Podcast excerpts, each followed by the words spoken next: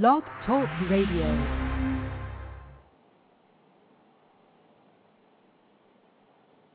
This is Claire Massey from Tammy Show, and you're listening to Brandon's Buzz. Great guy, great show. Check it out. Hi, I'm Alita Adams. Everybody is all a buzz about Brandon's Buzz. I'm buzzed because this guy is the person to listen to. Make sure you check him out on the web.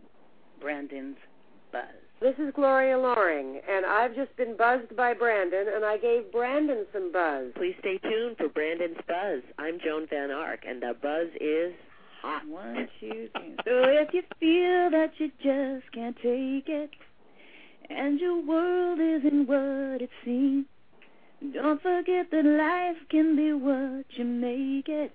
Baby, when you live on a street of dreams.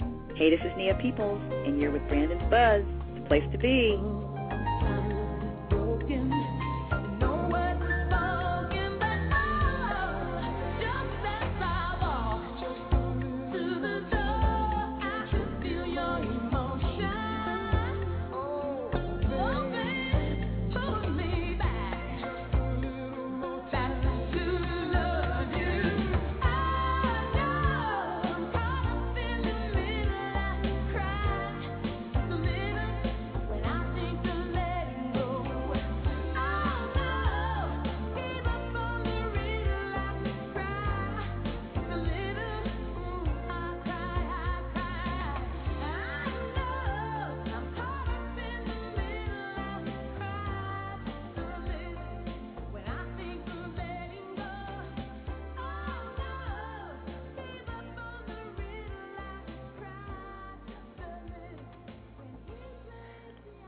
I dare anybody listening to this to tell me you don't want to sing along to that as it's playing. I tell you what, one of the great songs of all time. Welcome to Brandon's Buzz, guys. June 18th, 2009. It's 5 p.m. here in Texas, 6 p.m. out east, 3 p.m. out in sunny California, and I've got a great show today with a terrific lady. Um, quickly, I want to tell you about next week. Next week on Tuesday, I've got a return visit from Beth Maitland, actress Beth Maitland. You know her from uh, her work on The Young and the Restless. She and her business partner Joel Brooks will be here, and they have just started a new website called Audition LA. Uh, it's auditionla.com or auditionsla.com, uh, and it's it's kind of a, a new instructive website about uh, showing aspiring actors how to master the audition process. Uh, it's really great stuff. She talked about it when she was here back in February, and now that they've officially launched, she and Joel are coming back here to talk more about it to talk more about acting and life and their careers. It's going to be great fun. That's on Tuesday at uh, 4 p.m. Eastern, 1 p.m. Pacific. On Thursday of next week, I've got a great conversation with a great lady named Terri Garber. An entire generation of television fans know her from her work on the the classic miniseries North and South. She was also on Santa Barbara for a time. She was on As the World Turns recently. She's a, a great actress and has a stunning career, and she's going to talk all about that on Thursday uh, of next week, and that's at 7 p.m. Eastern, 4 p.m. Pacific, right here on Brandon's Buzz. You can find Brandon's Buzz in a number of ways. From the show's official website is the best way. That's www.blogtalkradio.com slash Brandon's Buzz. From there, you can listen to the show. You can download old shows. You can send me an email. You can leave comments.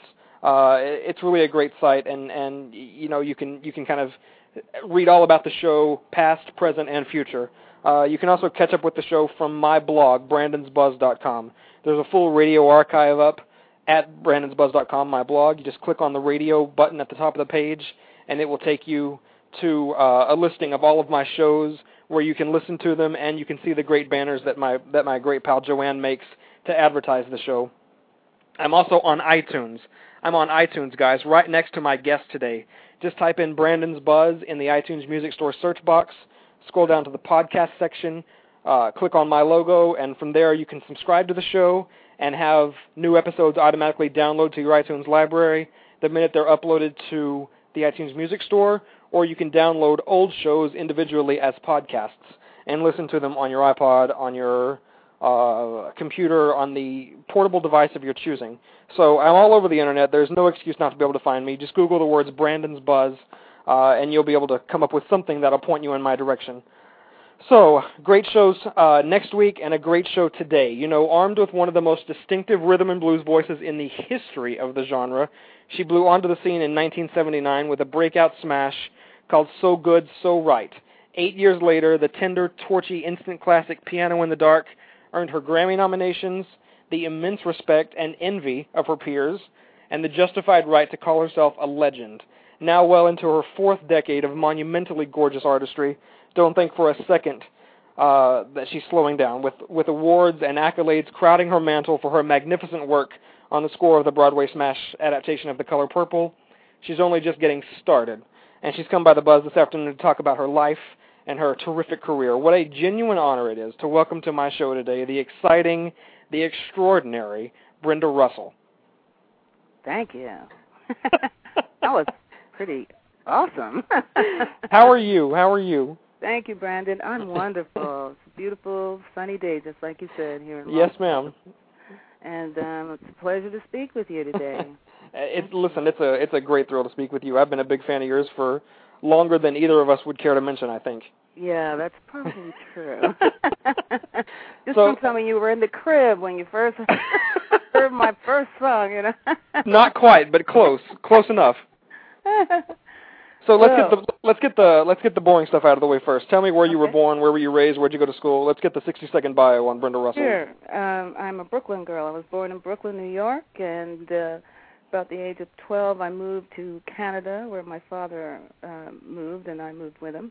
Okay. And, Whereabouts? Uh, in Hamilton, Ontario. okay. So I started out, you know, musically uh, in Toronto, basically, and got Okay. out, you know, really got my schooling in the the arts of music and and the theater. I I was in the the production of Hair that was out of Toronto at the time, and uh, that was great. My my career kind of started in musical theater, and uh, You know the, the the Canadian music scene is kind of underrated, and they they have produced Totally. a lot of terrific talent up there. absolutely. I mean, from Joni Mitchell, you know, Absolutely. Alanis Morissette. I mean, there's a lot of amazing. Celine Dion. Yeah, Celine. Not Yeah. Yeah. Yeah, Michael Bublé. I think you know there's a lot of talent, always has been. And uh, the thing that encouraged me to move back to Los Angeles was we were always competing, uh, co- sort of competing, excuse me, with um, American talent on the radio, on the airwaves up in Canada. So I figured, well, might as well go down there and compete for real, instead of doing it and pretend. You know. So I came, back, moved back to uh, actually moved to Los Angeles okay.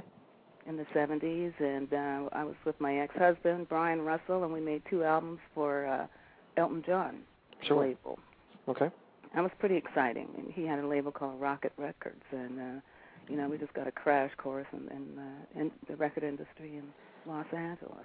Did you get to meet him at all or no? Oh yeah, Oh yeah. yeah. I met with him. We sang with him. We did, a, you know, we we we kind of hung out with Elton. He was Excellent. a great inspiration. He still is. He's on one of my favorite writers, really. Sure. And back then especially, I mean, he was the writer back then. Oh, he was incredible. And Yeah. and you know, the first time we sang background for uh Elton, uh he had just fired his original uh band, you know, Nigel and all these guys that were with him originally. And uh, he reformed his band and we went to rehearse with him in Amsterdam, which was just a blast. And we were in this big warehouse and Elton came in, you know, to join the band uh, on stage and he sat down and played like there was thousands of people in the audience. I mean, he didn't hold anything back at a rehearsal. And uh, you know, I looked at my two background singing friends, and we were so depressed because we thought, okay, if this is what you got to do to be a superstar, let's go home right now because this is insane. I mean, Wow. he was unbelievable, and there was Wow. nobody there. You know, Uh huh. so that was a really good lesson on on you know what the top of the game is like. You know. Mhm. When did you first understand what music was? I mean, did you always did did you grow up around music? Was it was it a musical home? Yes, totally. Um, my mother and father both are musical people. My mother is a songwriter and a singer. She was always writing songs. I thought everybody's mom wrote songs. That's how I grew up. I really Isn't that funny? Oh, it was amazing. And she didn't have any, you know, multi-track recorders or anything. So I was the harmonizer. You know, she would wake me up in the middle of the night to harmonize with her. You know, on the song she was working on, so she could hear what it would sound like. I, I was happy. Okay, mom. You know, and uh, my dad. Have you ever recorded one of her tunes? No, I haven't. Uh, but she she's taken care of that just fine. She she made her her own record up as recently as maybe um, ten to twelve years ago. Excellent, excellent. My mother had her web page up before I had mine. Okay. I was like, damn, mom. Slow down, would you? so much for the older generation being computer illiterate. You know what I'm Yeah. saying? she was amazing. It still is. She's fire hot. Wow. You know? And my dad um is just this awesome vocalist, uh, tenor. He sang for a while with the uh, famous group called the Ink Spots. That uh, you know, some of some of the older folks will know who that is. And Okay. uh, you know, they were like the uh, in, in in sync of their time. You know, and um my dad is a drummer, and and you know, he was a great inspiration to me he uh, he played all kinds of music, you know, big band and jazz, pop, and and that's really important. Uh, I realize to introduce young people to all kinds of music because it Absolutely. opens them up totally Sure it does. know what happened before they got here. Because if you're ignorant about what happened musically before you got here, and you call yourself a musician, that's a sad state of affairs. you know. and you know, it, I'm sure it, it happens much more than than you would think. I mean, you know, it happens much more than uh, than we would think. Exactly, it's a sad thing. Yeah. I hate to see it because it just shows me that some of the art is dying because kids not only do they not know, they don't care what Yeah. happened before they got here, and Mhm. you know you can't build something on it without a foundation. You know, so When did you when did you first know you could sing? When when did you first get a big reaction to your voice? Um, I was probably uh, about a toddler, and my mother intro- introduced me into a um, a little singing neighborhood competition, little singing competition. It was it was Christmas time, and I I was singing Jingle Bells, and I just remember everyone exploding with laughter and joy and clapping and laughing, and I was like, you know, it really struck me how they reacted. And I found out later that they reacted like that because I was singing Jungle Bells. and they just thought that was hilarious. I just thought I was singing really good, you know. Absolutely, yeah. but it did inspire me. Sure. Hey, w- w- you know, whatever gets you there. That's what I say. Whatever, gets you there. Gets yeah. you there. That's funny. No. What gave you the impetus to pursue this as a career? I mean, you know, the the odds are are completely stacked against you. Um, Yes. I, I'm just wondering what what what gave you the the uh, the courage, the bravery to to insist that you could do this. That's a great, great question because it is a courageous step when you decide that you're going to stand up in front of a bunch of people and sing and do things and let them look at you. It's an insane kind of way to live. But um what what inspired me was first of all my parents, you know, like there was they did it and I just felt it was a natural thing to do. I wanted to do it from the time I was a very young person. I was writing songs when I was 12 years old and you know, I taught myself how to play piano. I just had a desire, a deep, deep desire and love of music. I loved it, love it with a passion, and I could hear it in my head all the time. You know, from Mhm. nine years old, I could hear big orchestrations in my head, and I just, just loved it. You know, Wow. and uh, I'm so grateful. I can't tell you how grateful I am that the technology is is where it, where it's at today because you know I can actually take the sounds from my head and play them. You know, the horns, the strings, the what the guitars, all on a keyboard. Absolutely. technology, and that Uh-huh. that's when things really catapulted for me. It was my first synthesizer where I could like you know, because I couldn't write or read music, and I couldn't communicate well enough with my musicians that that I would work with. Uh-huh. And so when I could actually play what I was hearing and the sounds that I was hearing, that just made my world a very happy place. Wow. Good for you. Thank you.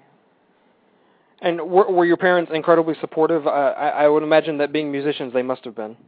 Absolutely. Yeah. Um, my dad didn't push me into it. My mom kind of pushed me into it because she believed in me. She could see that I had something going when I was very young. Um, you know, she just said I I just I would memorize songs at two years old. Just start singing songs with my eyes closed, and it kind of freaked her out. So she Moody's Mood for Love is one of the songs. She said I just started singing oh, sure. it, you know, mimicking the sax, which is one of my favorite instruments. She said I had my eyes closed, singing in front of the radio, and uh, she went, "Oh dear."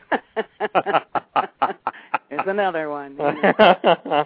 and um you know i just have the uh, i just always wanted to do this uh, and I, and it it is a courageous step but you you can't be afraid of the competition you know had Oh, absolutely I stopped not. and thought about the odds like you say i never would have done it sure. you know it's something great about being young. You you're so full of courage and um you know you're fearless in Mhm. a way. You don't know what what's really going on. That's why. Basically ignorant of what's really happening.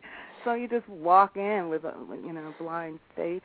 I just you know went for it. I it just never occurred to me that it wouldn't happen you know and that's where i think that's why people do succeed is that they their thoughts the power of thought is is, is something i treasure and and you know value um you know because we manifest everything in our lives by how we think about it Absolutely.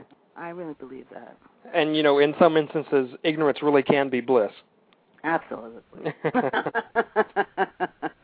So tell me, what would you what would you call your big break? Would it be teaming up with Elton on his label, or would it be before or after that? well in my career it's been a series of big breaks you know my first big break i would say was was my first day out of high school i was i was trying to you know get into a club in hamilton to see this girl band that was from toronto the big city and uh we had no money my girlfriends and i we wanted to get in the gig and this we were standing at the back door and uh, this guy came out and said do you sing? Walked right up to me in the middle of a crowd of girls right up to me do you sing? I say yes. He said well we need a girl to replace the girl in the group and um maybe you would be that person. And i went yeah sure. Didn't believe him for a minute. And I got into the gig, and I also got into the group, and that was really a big, huge, you know, step into the music business for me because I was introduced to a great music scene in Toronto, just brilliant musicians and singers, and you know that really started me off well. And, and you know, the series of things. Elton, of course, Sure, was, sure. was one one of them. Being signed to A and M Records, Herb Alpert's, you know, label. Actually, it was Tommy LiPuma who signed me to Horizon, which was a, a, um, subsidiary of A&M. Tommy LiPuma is one of the great producers of our time. Um, he he has produced everyone from Streisand to Diana, uh, Diane. Um, okay, help me out here, Brandon. Uh, The- the Diana, Diana Ross, No, the singer, jazz singer, Dianne Reeves. the pianist, jazz singer, Okay. blonde killer. Oh, Diana Krall. Yeah. Yes. That's it. Okay. Dana Krall, and uh, you know he's just brilliant. And he signed me just by looking in my eyes. He walked in the office, Wow. my eyes, and to see who I was, and and he said, "Okay, cool." wow. That would never happen these days. No. no, it wouldn't. Was it was it the greatest thrill of your life to actually make a record? Yes, it was, and uh, and the worst, most horrible thing all at the same time. After I made this first album, which a lot of people know, um, it's it's the song, it's the album that uh, "So Good So Right" came from. Uh-huh. It's only for for one night, which uh, they know that Luther has recorded. And um, way back when, I have a lot of fans for these songs off this first album. And uh, when I finished that album, I sat in my car and cried like a baby, just because I just thought it was the worst thing I'd ever, I'd ever done. Oh. It just was brokenhearted, and it worked on it so hard, so long, and I was just devastated that it was so horrible. That's when you know you've been at it too long, and uh, you know it wasn't horrible at all. When people, Yeah, how long did it take you to disabuse yourself of that? um, you know, when the record So Good So Right started to take off, Okay. nobody knew what color I was, which was an interesting thing back then because they wanted to assign you, you know, a label. You Uh-huh. know, you're black, you're you're R and B, you're white, you're this, you're pop, and all this stuff. And I was always a pop person. I never Mhm. understood why I couldn't be pop. You know, Mhm. just because I was black, I didn't get that. But it was made very clear to me I didn't have any options. so so uh this song started taking off but none you know i had a great uh promoter this uh, guy who worked for the label and he didn't tell anyone what color i was. So all these pop stations started playing so good so right because they didn't know you know? And then when the black stations realized wait a minute this is a sister they started playing it. So i had across the board hit. It was a beautiful thing you know? I really had a lot of fun with that Do you remember when you first heard yourself on the radio? Do you remember what what you were thinking, what you were feeling? Well, no, no, I don't remember that moment, but I do remember the first time I heard a song that I had written re- on the radio, recorded by someone else, and that Okay. was Rufus. Rufus recorded a song of mine called "Please Pardon Me" that I wrote Okay. with my ex, and that was one of the most thrilling, thrilling things. You know, at first we thought when we heard it, you know, as, as a dem- you know, as a recording, not on the radio, we were like, oh, they messed up the arrangement, they killed, you know, God, they messed it up. Why did they do this? When we heard it on the radio, we were like, oh my God, it's fabulous. you know, it just changes everything. Yep, you know? yep. You hear it on the on that little special little box there. That's just the end of the world. It's wonderful. It still thrills me to this day. you how can it not? I mean, it, it must. You know, it's. It, you know, I was going to ask you later. In terms of success, what is your holy grail? Is it hearing yourself on the radio? Is it making a record? Is it having a top ten hit? Is it you know none of the above? Oh. Well, I can tell you right off the bat, I was never one to crave the hit over substance and quality of the music. Never, ever. I I probably would have had many more hits had I been willing to sort of sell out and do disco when disco was happening and and I just thought, you know, God gave me this gift. Why shouldn't I use it? And and there are people out there who really want to hear this kind of music. Mhm. So why should I try to pretend to do something that is not in my heart and my soul, just to be make this financial gain? I was never that kind of an artist ever. So um, you know, I, I wanted to sleep well at night. you know, so I always went for the quality, Okay. and I would always, I would never underestimate the listening, uh, the audience. You know, like, Absolutely. I would never write down to people. I always wrote up. You know, like just think about it. You know, yeah, you never heard this word in the song. I know, but you know, isn't it interesting? you know, I always like to work really hard, push past the the mediocre. You know, and um that's it. Well, I tell you what, it is my measured opinion that "Piano in the Dark" is one of the 25 greatest songs ever, ever. Yeah. And I want to hear as much about the inception and creation of that song as you're comfortable sharing.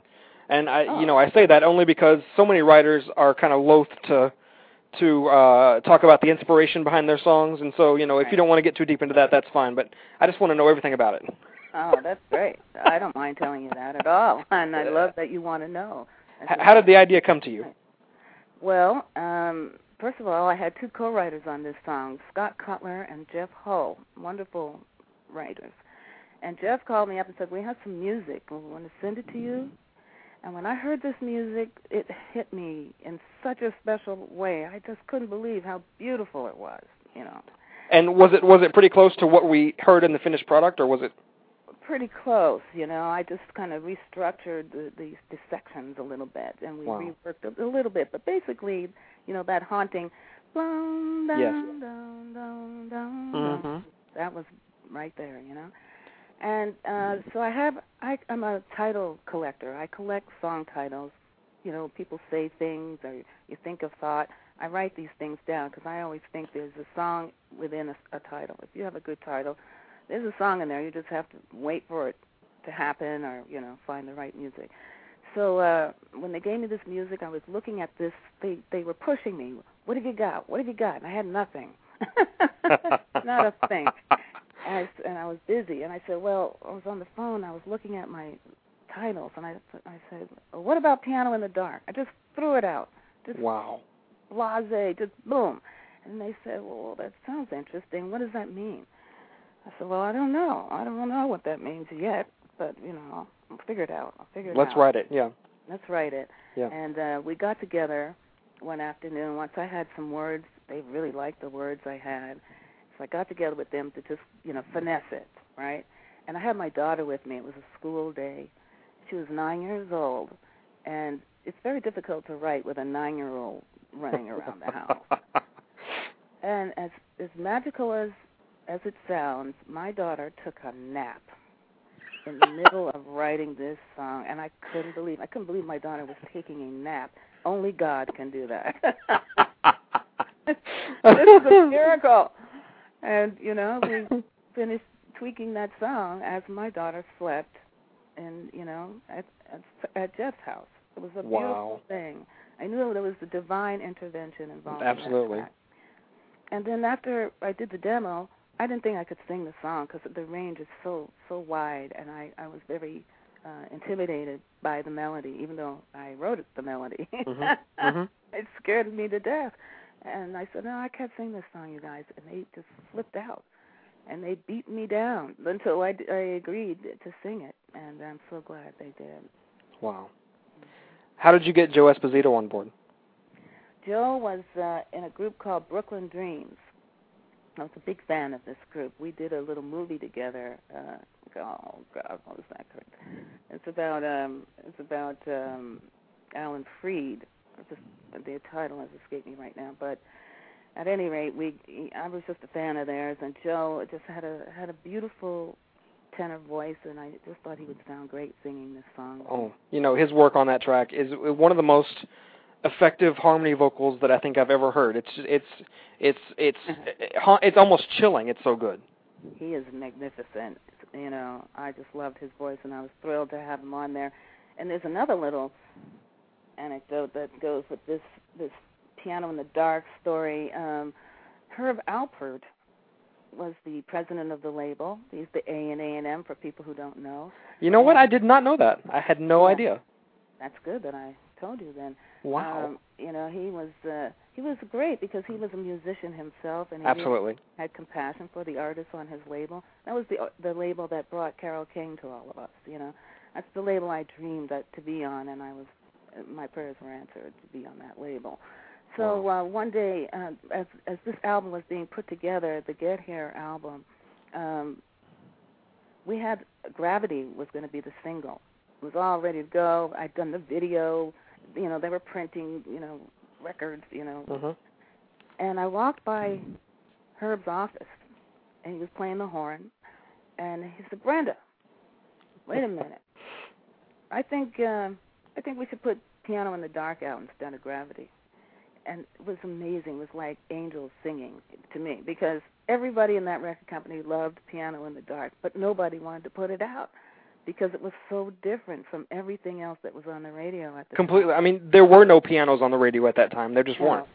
They didn't want to risk it. They didn't want to risk it, you know. Wow. Wanted to put out the dance song, you know, because it would fit more in, in the in the flavor of what was happening. Mhm. But but Herb was the only person in that label who could make that decision and actually make it happen, you know. And it was talk about the eleventh hour. when he said that out, my heart just soared. I was like, "Thank you, God." Wow. and Herb made that happen, put the song out, and and once again, it was a, a station up in San Francisco, a great pop station, like you know, like top tier stations that Mhm. people would not go right to. You would never go straight to these kind of stations. You would Mhm. build your base and all that crap, and then then maybe one of these stations would play you, you know. But Uh-huh. this guy, he said, "I like this song." He just started playing it, and it just caught Wow. on through the whole nation, and you know, internationally, it was wonderful. Unbelievable. Yeah. You know, a, a hit single that big, can it be as much curse as it is blessing? Say that again. uh, you know when you ha- when you have a hit single that's that big and that monster, Mhm. can it be as much of a curse as it is a blessing? No, you know why? Um, it could be for some artists, but for me, I never sing anything that I wouldn't, you know, that I wouldn't be comfortable singing 20 years from now. You know, that's why I say I sleep better at night. You know, if I had done, you know, a song that I loathed at the time Yeah. and it was a smash, that would be an which, which happens to so many people. I mean, I had I had a great lady named Nia Peeples on here uh, a few months ago, and she was talking about how her first album. I don't know if you know her or not. She's an actress, but she's she was also I know a singer. who she is. She's beautiful. Yeah, uh, and she had a her first album was a big hit, and and it had a big hit called Trouble. And she was talking about how her heart really wasn't in it, but because it was becoming such a hit, she had to go around all across the country to all these radio stations playing it. And she said it was a miserable time for her because her heart wasn't in that song and in that music. I could see that's So- what I feared would Yeah. happen if I Yeah. ever did recorded anything that I did my heart wasn't in. That would be insane, Yeah. you know, because I I learned from these artists. You have to learn from people who are out there going, "Man, I wish I hadn't you know, written, you know, e- itsy bitsy, you know, yellow polka dot bikini or whatever, you know. I got to sing this thing for thirty, forty years, Yeah. you know. That's not what I wanted to do. Uh huh. So, do you dare play a show without singing that song? No. no, I don't. And I'm happy that I have a song like that that that not only do people are people would people be crazy if I didn't sing it. I love singing it. I love singing it because they are so happy to hear it and that Mhm. is just a one happy circle there, you know. It's like I'm grateful and happy. I tell you what, I had I had uh Oleta Adams on this program last month, and she spoke of hearing your version of "Get Here" playing over the radio in a dress shop in Oslo, Norway. It was And- actually Stockholm, Sweden. Easy to Oh, make a mistake, but that's where it was. Stockholm. okay. and which is I- irony because I wrote the song in Stockholm. That's why I remember this. I wrote the song in Stockholm, and she heard it for the first time in Stockholm. Wow. Okay. Bizarre. Okay. And I'm gonna have to write her and correct her then. no, no. She probably she probably said Stockholm. I can't imagine she said Oslo. Did she really say that?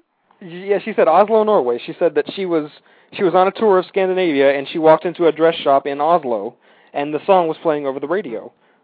Either she forgot or she lied to me. I choose to think she forgot. And anyway, I've been telling she- this story for a good twenty years. I don't want to hear about no Oslo. Okay, it doesn't make Well- it as good as story. But uh it was kind of magical. It was still Scandinavia, whatever. Um, Yeah. It was an amazing coincidence, you know. Mhm. And her version of that song was a gift from heaven. Oh, tell me about it. My God, I mean, I can't tell you how many letters and and how people tell me how this song has has touched them in so many ways, so many ways. It's it boggles the mind to think about it, and that's what lets me know it's not about me. It's never about me Mhm. or any of us artists. It's it's so much bigger than us.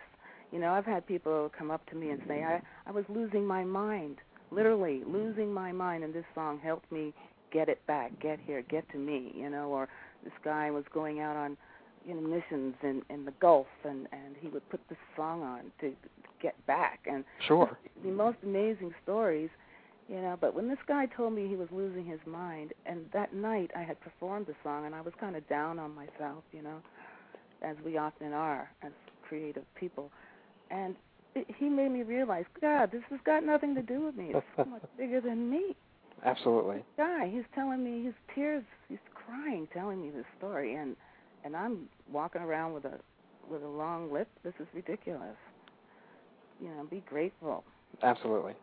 You know that that song became a hit during the first Gulf War, and even though it's it's a very bittersweet. I mean, it's not a happy, happy, you know, sing along song. It's a very bittersweet song, but it filled so much, so many people with so much joy and so much hope at that time uh, that it, it really was, as you say, it really was a blessing. I mean, that was um, I can't even tell you what an honor it was that people were calling up radio stations and dedicating this song to people in the Gulf. um, it was an amazing uh, phenomenon with uh, Oleta singing it so beautifully. And I wanted to tell you that the first time I, that anyone ever heard this song performed, I sang it in a club here in Los Angeles. At my place, the club was called, and uh, I decided I was trying to get a record deal. One of the many times I've been out there for a record deal. I said, okay, I think the best way to do it is just do a live show because people haven't seen me sing live enough, you know. Sure. So let me go and just put this show together and see how they react or respond to this new music. And one of the new songs I was singing was "Get Here." And by the time I got to "Get Here," and Herb was in the audience, by the way, and all kinds of my you know fellow artists came, and you know there was a lot of it was a starlit room, and I started singing "Get Here," and these people started hollering at me from the audience, "Sing that song, girlfriend!" what? You know, they were just going off and I thought, oh my God, this is they really love this song, and I was it just I always knew there was there was magic in this song just from that first night of performing it. I thought, oh my God, this wow. is something special. I've never had this kind of reaction mm-hmm. before, you know, and um, it did help me get the record deal. you know, al- along those lines, as a songwriter who is well known for performing her own material, uh, particularly at that time, uh, is it difficult for you to more or less I don't know it's it's a bad way to put it, but relinquish custody of your work to another artist in that way? And I ask that just because, you know, as a writer myself, I often wonder how how novelists feel when screenwriters come in and, and adapt their material for the screen and find things in that material that the novelist may not even known was there. And so I'm just wondering what it's like for for you as a singer and a songwriter, kind of turning over your material to someone else. Well, there's it's kind of an interesting question you're asking because um, that night when I sang "Get Here," uh, was a lot of tears in the audience that night, and a, and a guy came up to me and he said, "You know, I'm working with this new artist, and I'd really like to have that song for this new artist." I was like, "Oh," he said, "Her name's Whitney Houston." I said, "Oh, wow, I never heard of her. No, wow. I never heard of her." And uh, I said, "You know, I really need this song to help me get this record deal that I'm looking for. I, I mean, any other song, fine, but this one, I can't give it up. Just can't. but as I grew as a writer and a performer, I realized you give up anything because basically you can. You're the source. You can write another song. You know, you can write another good song. Yeah. And I'm not afraid to give songs up. Uh, you know, I was a little bit scared to let that one go, and it was probably right that I didn't because then you know, you know, songs have a life. Mm-hmm. And Oleta was supposed to have that. Oh, sure. It all worked out the way it was supposed to. Exactly, which most things do, you know. But uh, I much I grew up as a, as a creative person. I I thought, you know what? Let it, anyone record it who wants to record it. You can write another song. Hello. Wow. Go back to the well, you know. So tell me the truth. Years later, when when when Whitney Houston became the biggest thing ever, did you kick yourself? Yes. you did. And the girl was killing fifty wow records on the "I Will Always Love You." I, yeah, I was I was hurting a little bit, but you know I knew deep in my heart that I did what was supposed to happen. No question about it. The way it went down, and you know I have no regrets but it just hurt be- a little because I love this woman's voice so much, Whitney, and uh, it, it would be such an honor to have her sing, you know, one of my songs. Sure. But who knows? You just never know. You just have to do what you think is right at the time. Absolutely. You know, I'm a huge soap fan, and in particular, One Life to Live. And in 1994, you teamed up with uh, a great singer named Howard Hewitt for a duet on a song called "From This Day On," which not a lot of people know about, but but as I said, I was a huge fan of that show, and and uh, the show put out a soundtrack, and you had a song on that called "From This Day On," and I'm wondering if you um if you can speak a little bit about the process of putting it together or working on that song. I'm sorry, I'm only laughing because you know I I I've written so many songs and and sung on so many songs in my life that sometimes I even forget you know I even did the song. Sure, I, sure. I, like I didn't even remember that until you just mentioned it just now. You know, like, oh yeah, I did do that. well, you know what? I thought that album was absolutely terrific, and and uh, I you know, it's it's a shame that that it wasn't a huge hit because it it deserved. It was every song was just magical on that on that album. It really was.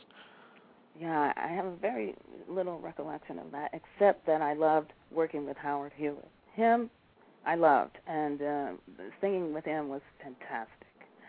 But um, you know, some things they just don't stick with you as much as other things. You know. Yeah, sure. I'm sorry. no, it's no, it's fine. You know, as I said, it's it's it's a song that a lot of people, not a lot of people know about. So, mm-hmm. you know, it's it's only fair that the the artist herself wouldn't wouldn't have uh, prominent memories of it either. No. So of of late, you've found incredible success as a film and theater composer with your work on uh, the scores of How Stella Got Her Groove Back and Liberty Heights and uh, the Broadway smash The Color Purple. Um, talk John about trends. Don't talk, forget John Q, that which I co-wrote a song. Sure, yes. Wonder. Who Yes. I mention that because I love Stevie, and that's uh, that's the first song we've actually completed. it's not the first one we've written, but we completed it. talk a little But- bit about your tr- uh, about your transition into kind of behind the scenes work. um, well, with the with the play, uh, the musical, that was a spectacular moment in my life. One of the one of the uh, things I'm, I'm really proud of, because uh, I worked with um, Allee Willis and Stephen Bray. These are two incredible writers, lifelong friends, and um, three of us were already working together on some projects of Allee's. Okay. And Allie, for some people who don't know, she's written things like September with uh, Boogie Night, Boogie Wonderland with uh, Earth, Wind and Fire, and and Stephen's written incredible songs for um, Madonna, and you know, these are really great credentials. These people, and uh, we were working together, and we knew we had some kind of magical sound together. I said, you know, we need something bigger because we were really working for no money, and uh, along came the Color Purple. And uh, I'm, I'm not going to go through the whole story except to say that uh, we got to audition um, we had to write two spec songs for this show to get the job, and there was was quite a big competition going on. And um, we wrote the two songs, sent them in. We felt very confident that we were going to get this job, and we knew when the producer was going to get the uh, the package from FedEx, and he never he didn't call us, and we were Wow. devastated. We thought, oh my God, how did we blow this this job? this is insane. And um, you know, hours, hours later, he called and said, you know what, you guys, I'm so sorry. I, we've been jamming so hard on this that we forgot to call you. He's called Alice Walker. She's driving around her car. She's got the tapes. She's everybody's listening, except we don't know this is happening. And, and I can't tell you that was some scary hours. But uh, what a thrill to to work on this project. You know, Ab- absolutely. that was amazing. It took five years of uh, of collaboration to complete that musical. You, you know, uh, people people hear that all the time that it takes it takes you know all these years to bring movies to the screen or bring you know uh, uh, plays to the to the theater or bring you know an animation thing to life. Uh, talk talk about talk about the day to day work. In I mean you know five years is is you know you hear the number five years and it doesn't always sink in. Talk No. about the day to day work of of what happens inside those five years in Well- terms of in terms of what you have to do to bring this together as a whole. Exactly. It's it's like the first time I ever had. it, I felt like it was my first day job.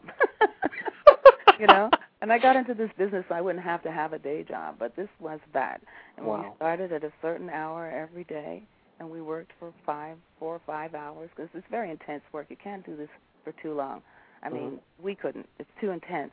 Mhm. Every scene, you sit down. We read. First of all, we knew nothing about musicals, so we had to start with watching every musical we could watch, reading books about how to write a musical, and reading books about Sondheim and all these great folks that have done this work before us. You know, you have to learn about the medium before you go walking in there.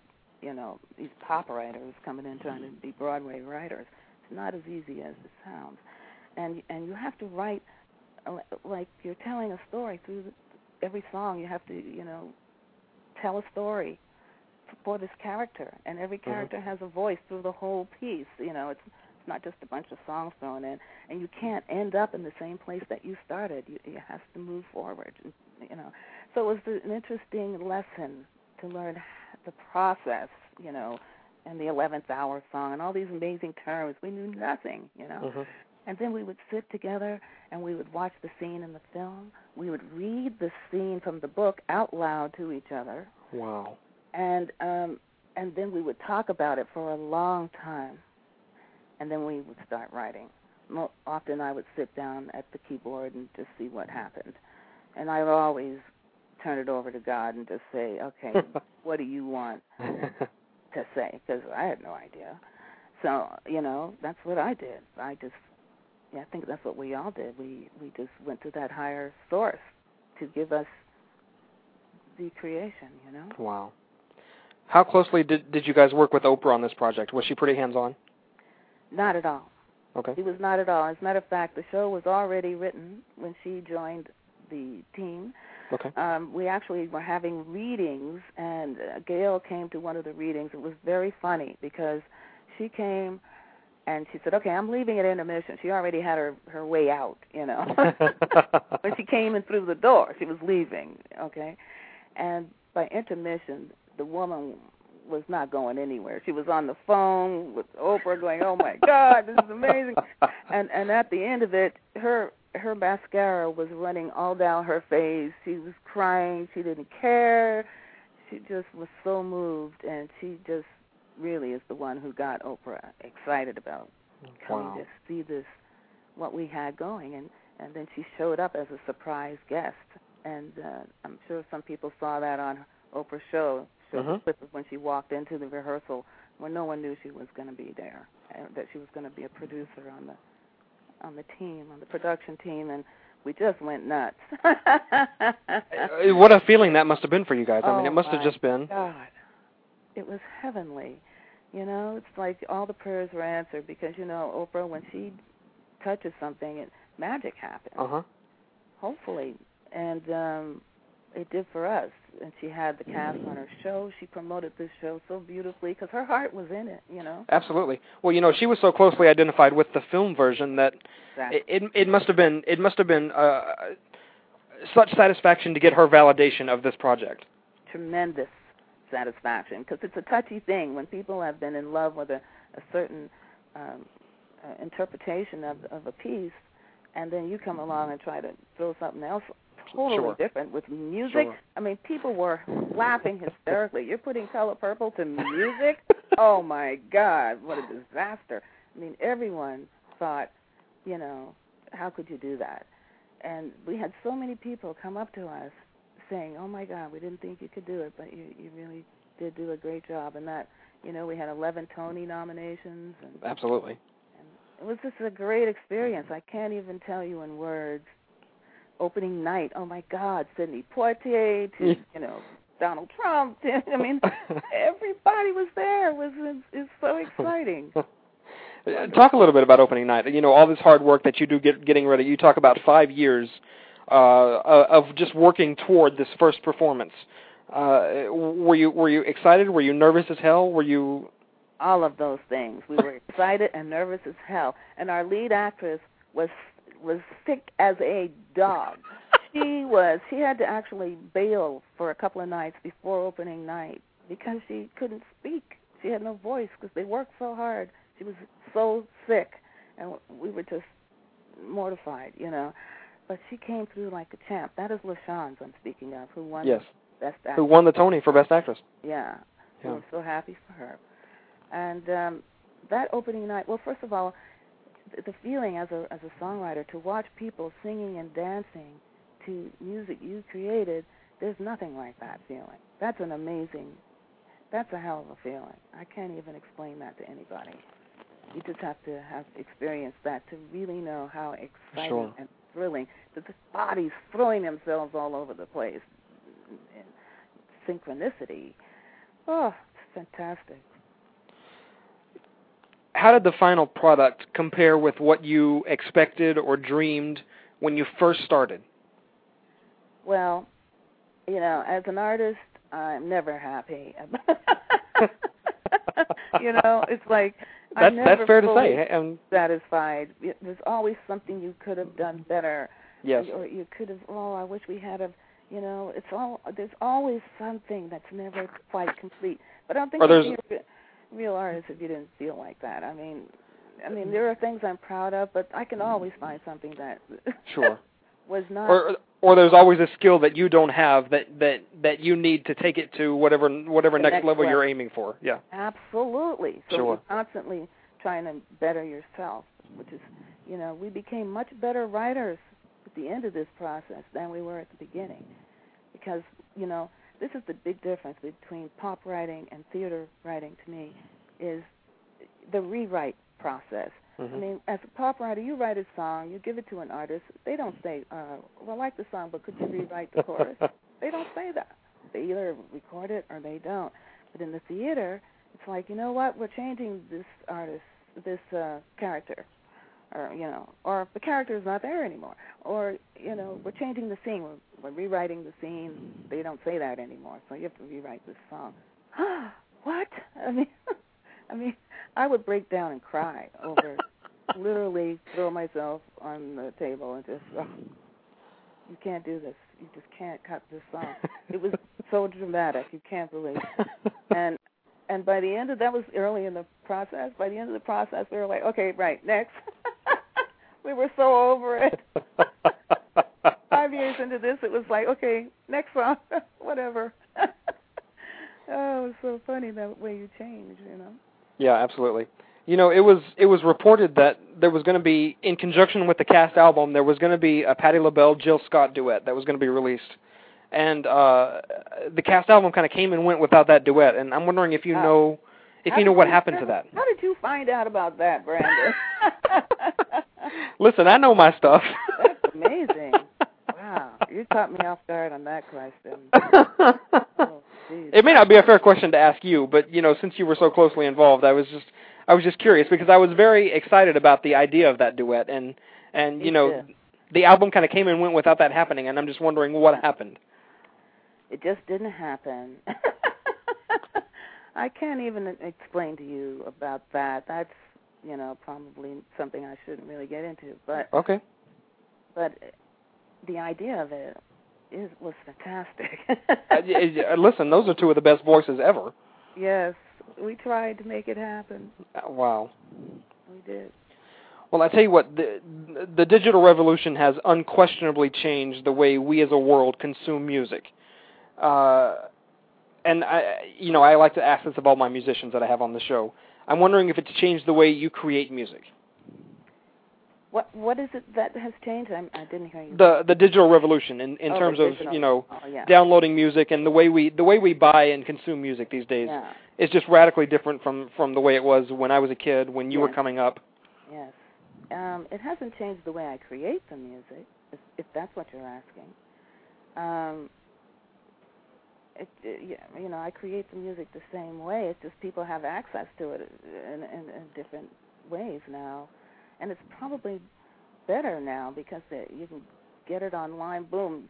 The only Sure. unfortunate part is that uh, you know the writers aren't, aren't always compensated as well as they should be when Yeah. people feel they don't have to pay for the music. And what they don't realize is that you know not everyone is making millions of dollars writing songs. There's a lot of people that that is their livelihood is writing Yeah. songs, and if if you get the music for free, they don't have a job. They can't pay their bills, and these people are are are hurting. Uh, and you know, songwriters in general, I think, are hurting these days because everyone seems to think they can write a song. Sorry, not everybody can do this. you know, but um, you know, I've I've seen a lot of songwriters, great songwriters, moving to Nashville, and you know, just really perplexed because it's, it's very difficult to get these covers the way we used to. You know, Sure. so many artists were always looking for a beautiful song, but now with, the uh, technology the way it is, you know, anybody can go in, put down some beats, and you know, Mhm. say a few words over it, and not, I don't want to make light of, of the fact that people are creating in that way. But I'm just saying that it, it's hurt real songwriters uh, tremendously. Yeah. Change in the music. And then you know you talk about moving to Nashville. Then you see somebody like Darius Rucker, who was, you know, a part of a hugely successful pop band. He moves to Nashville and becomes a hugely successful country star in his own right. Uh, it's you know it's it's it's really amazing Thrilled what he's what he's done for himself in the last year. Yeah, it's fantastic, isn't it? I mean, he had to find his niche, and he found it, and I'm Absolutely. really, really happy for him. And it's shocking a lot of the country audience. you know, a lot of people weren't just quite ready for that, but uh, but obviously a lot more were ready. Absolutely. You know, it's it's really incredible the the level of success that he's reached for himself and the and you know, he, Yeah. here's a guy who's been to the very top of the mountain, been all the way back down and now he's on his way back up. It's it's Well, it's what I was saying before about you know just because you're black, people try to pinhole you sometimes in the Mhm. music you should be singing. mhm. And here's a perfect example of what I was saying. He was never like a quote R and B guy, you know. Oh, absolutely not. Always- You know, most of most of that Hootie and the Blowfish stuff was not that far from country. Absolutely. If you if you if you play it side by side with his with the stuff he's doing now, it's not that far apart. I agree a 100%. I've worked with him and Darius, and he's a great guy and a great writer. And I'm just so happy for him that he's managed to really get comfortable where he is and um, and be successful at it. Absolutely. So, who do you like these days in the in the in the pop music scene? Who who lights your candle? Whoa. Well, um, there's a lot of great people, you know. Um, from uh, the first person that just popped in my mind was India.Arie. Oh, sure. just love her. And um, John Mayer, I'm a big fan of uh, John Mayer. Um, but uh, you know, a lot of my music uh, I love is uh, jazz. Uh, I love Alan Pasqua and Yellow Jackets. And I'm a big Sting fan. That's another person who um, has inspired me a great deal as a songwriter. and uh, I had the opportunity to write a song uh, for Sting that uh, I collaborated with Ivan Lins, who's a Brazilian Brazilian composer genius that I is one of my favorite artists in in the world, and I got to write some lyrics for Sting uh, to the music of Ivan. The album is called A Love Affair, um, uh, a tribute to Ivan Lins, and um, Sting won a Grammy for that song. It's called She Walks This Earth. Wow. And that was one of my more joyful radio listening moments. When that came on the air, I was uh, I was a real happy girl. I imagine so. You, you know, he's got one of the most iconic voices in the history of pop music, and to hear him singing your words, I, I can only imagine it must be the the most sacred thrill. Uh, it was truly. And um, what was ironic about that is the producer. He actually was supposed to write the words himself, Sting, but he didn't have time to do it. So the producer called me and asked me if I would like to write a song for Sting. I was started laughing. First of all, how do you write words for Sting? Start there, okay? And and he, I said, well, sure, I'll I'll take a shot at that. He said, okay, you have two days. wow. two days.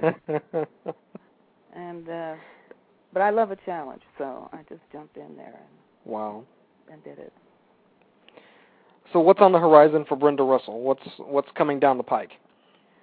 I am so happy right now creating. I, I I'm just like uh, a happy, happy woman. I, I I'm happy to be alive, to be able to still make a statement in the music industry, and and being given this music that's coming through me right now. I'm just a channeling kind of person, you know. I just feel you're channeling the music at all times, and um, I just feel incredibly inspired right now.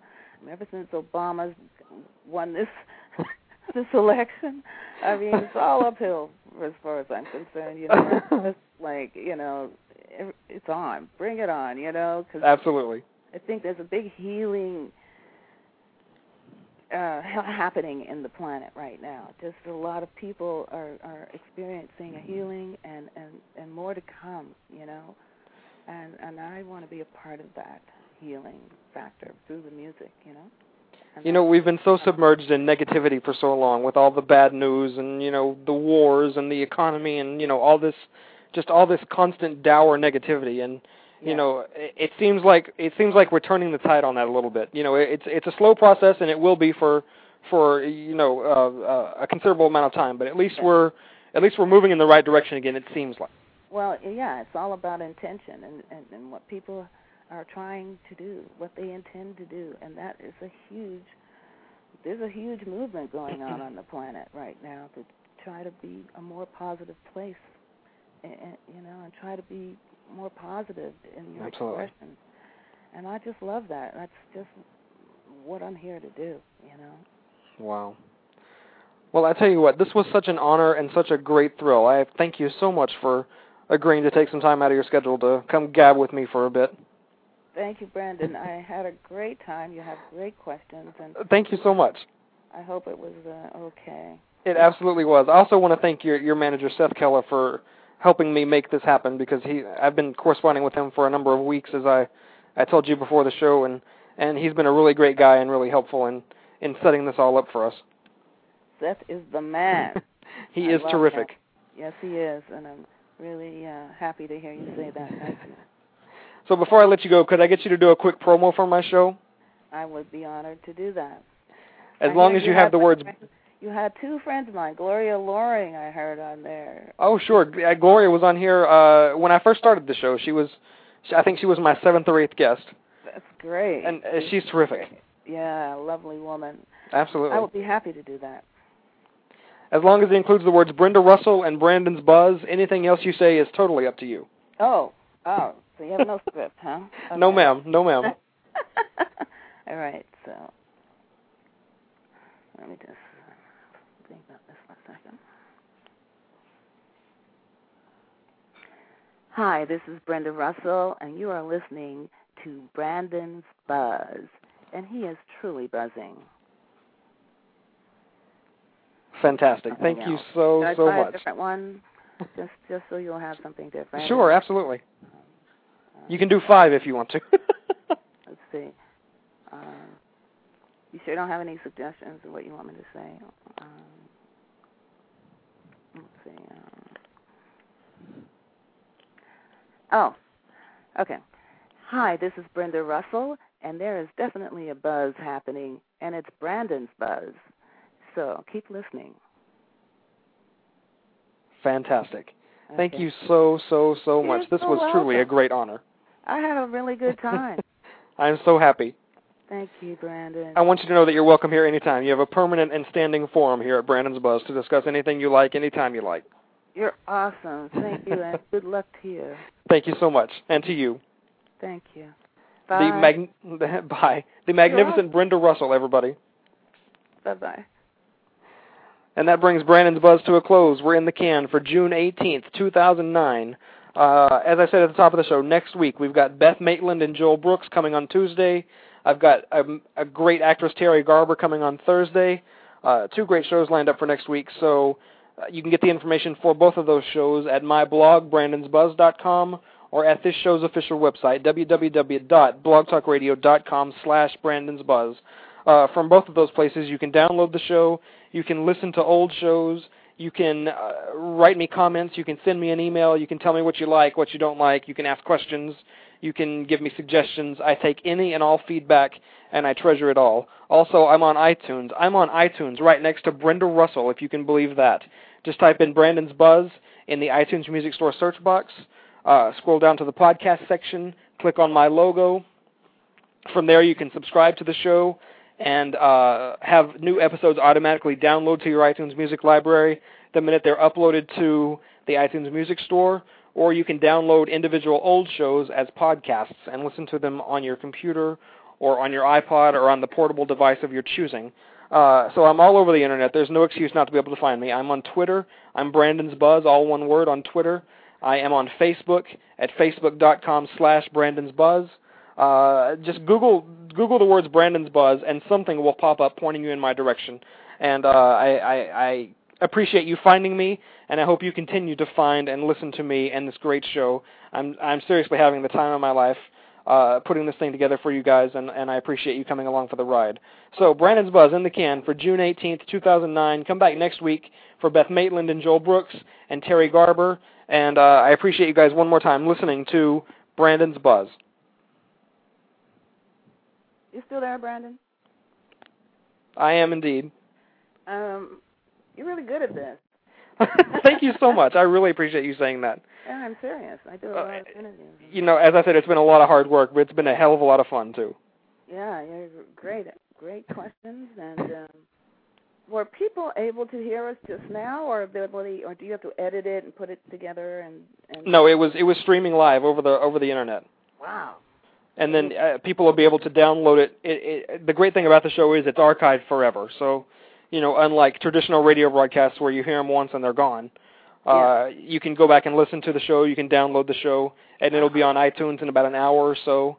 So, yeah, people who didn't get to hear it, people who didn't get to hear it live, can download it and listen to it later. So it's it's it's a really great thing they're doing here. I love it. Well, I just wanted to ask you that, and uh, I'm going to take off and have a great night.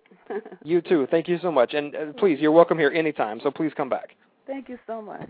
Thank you. Bye-bye. Bye.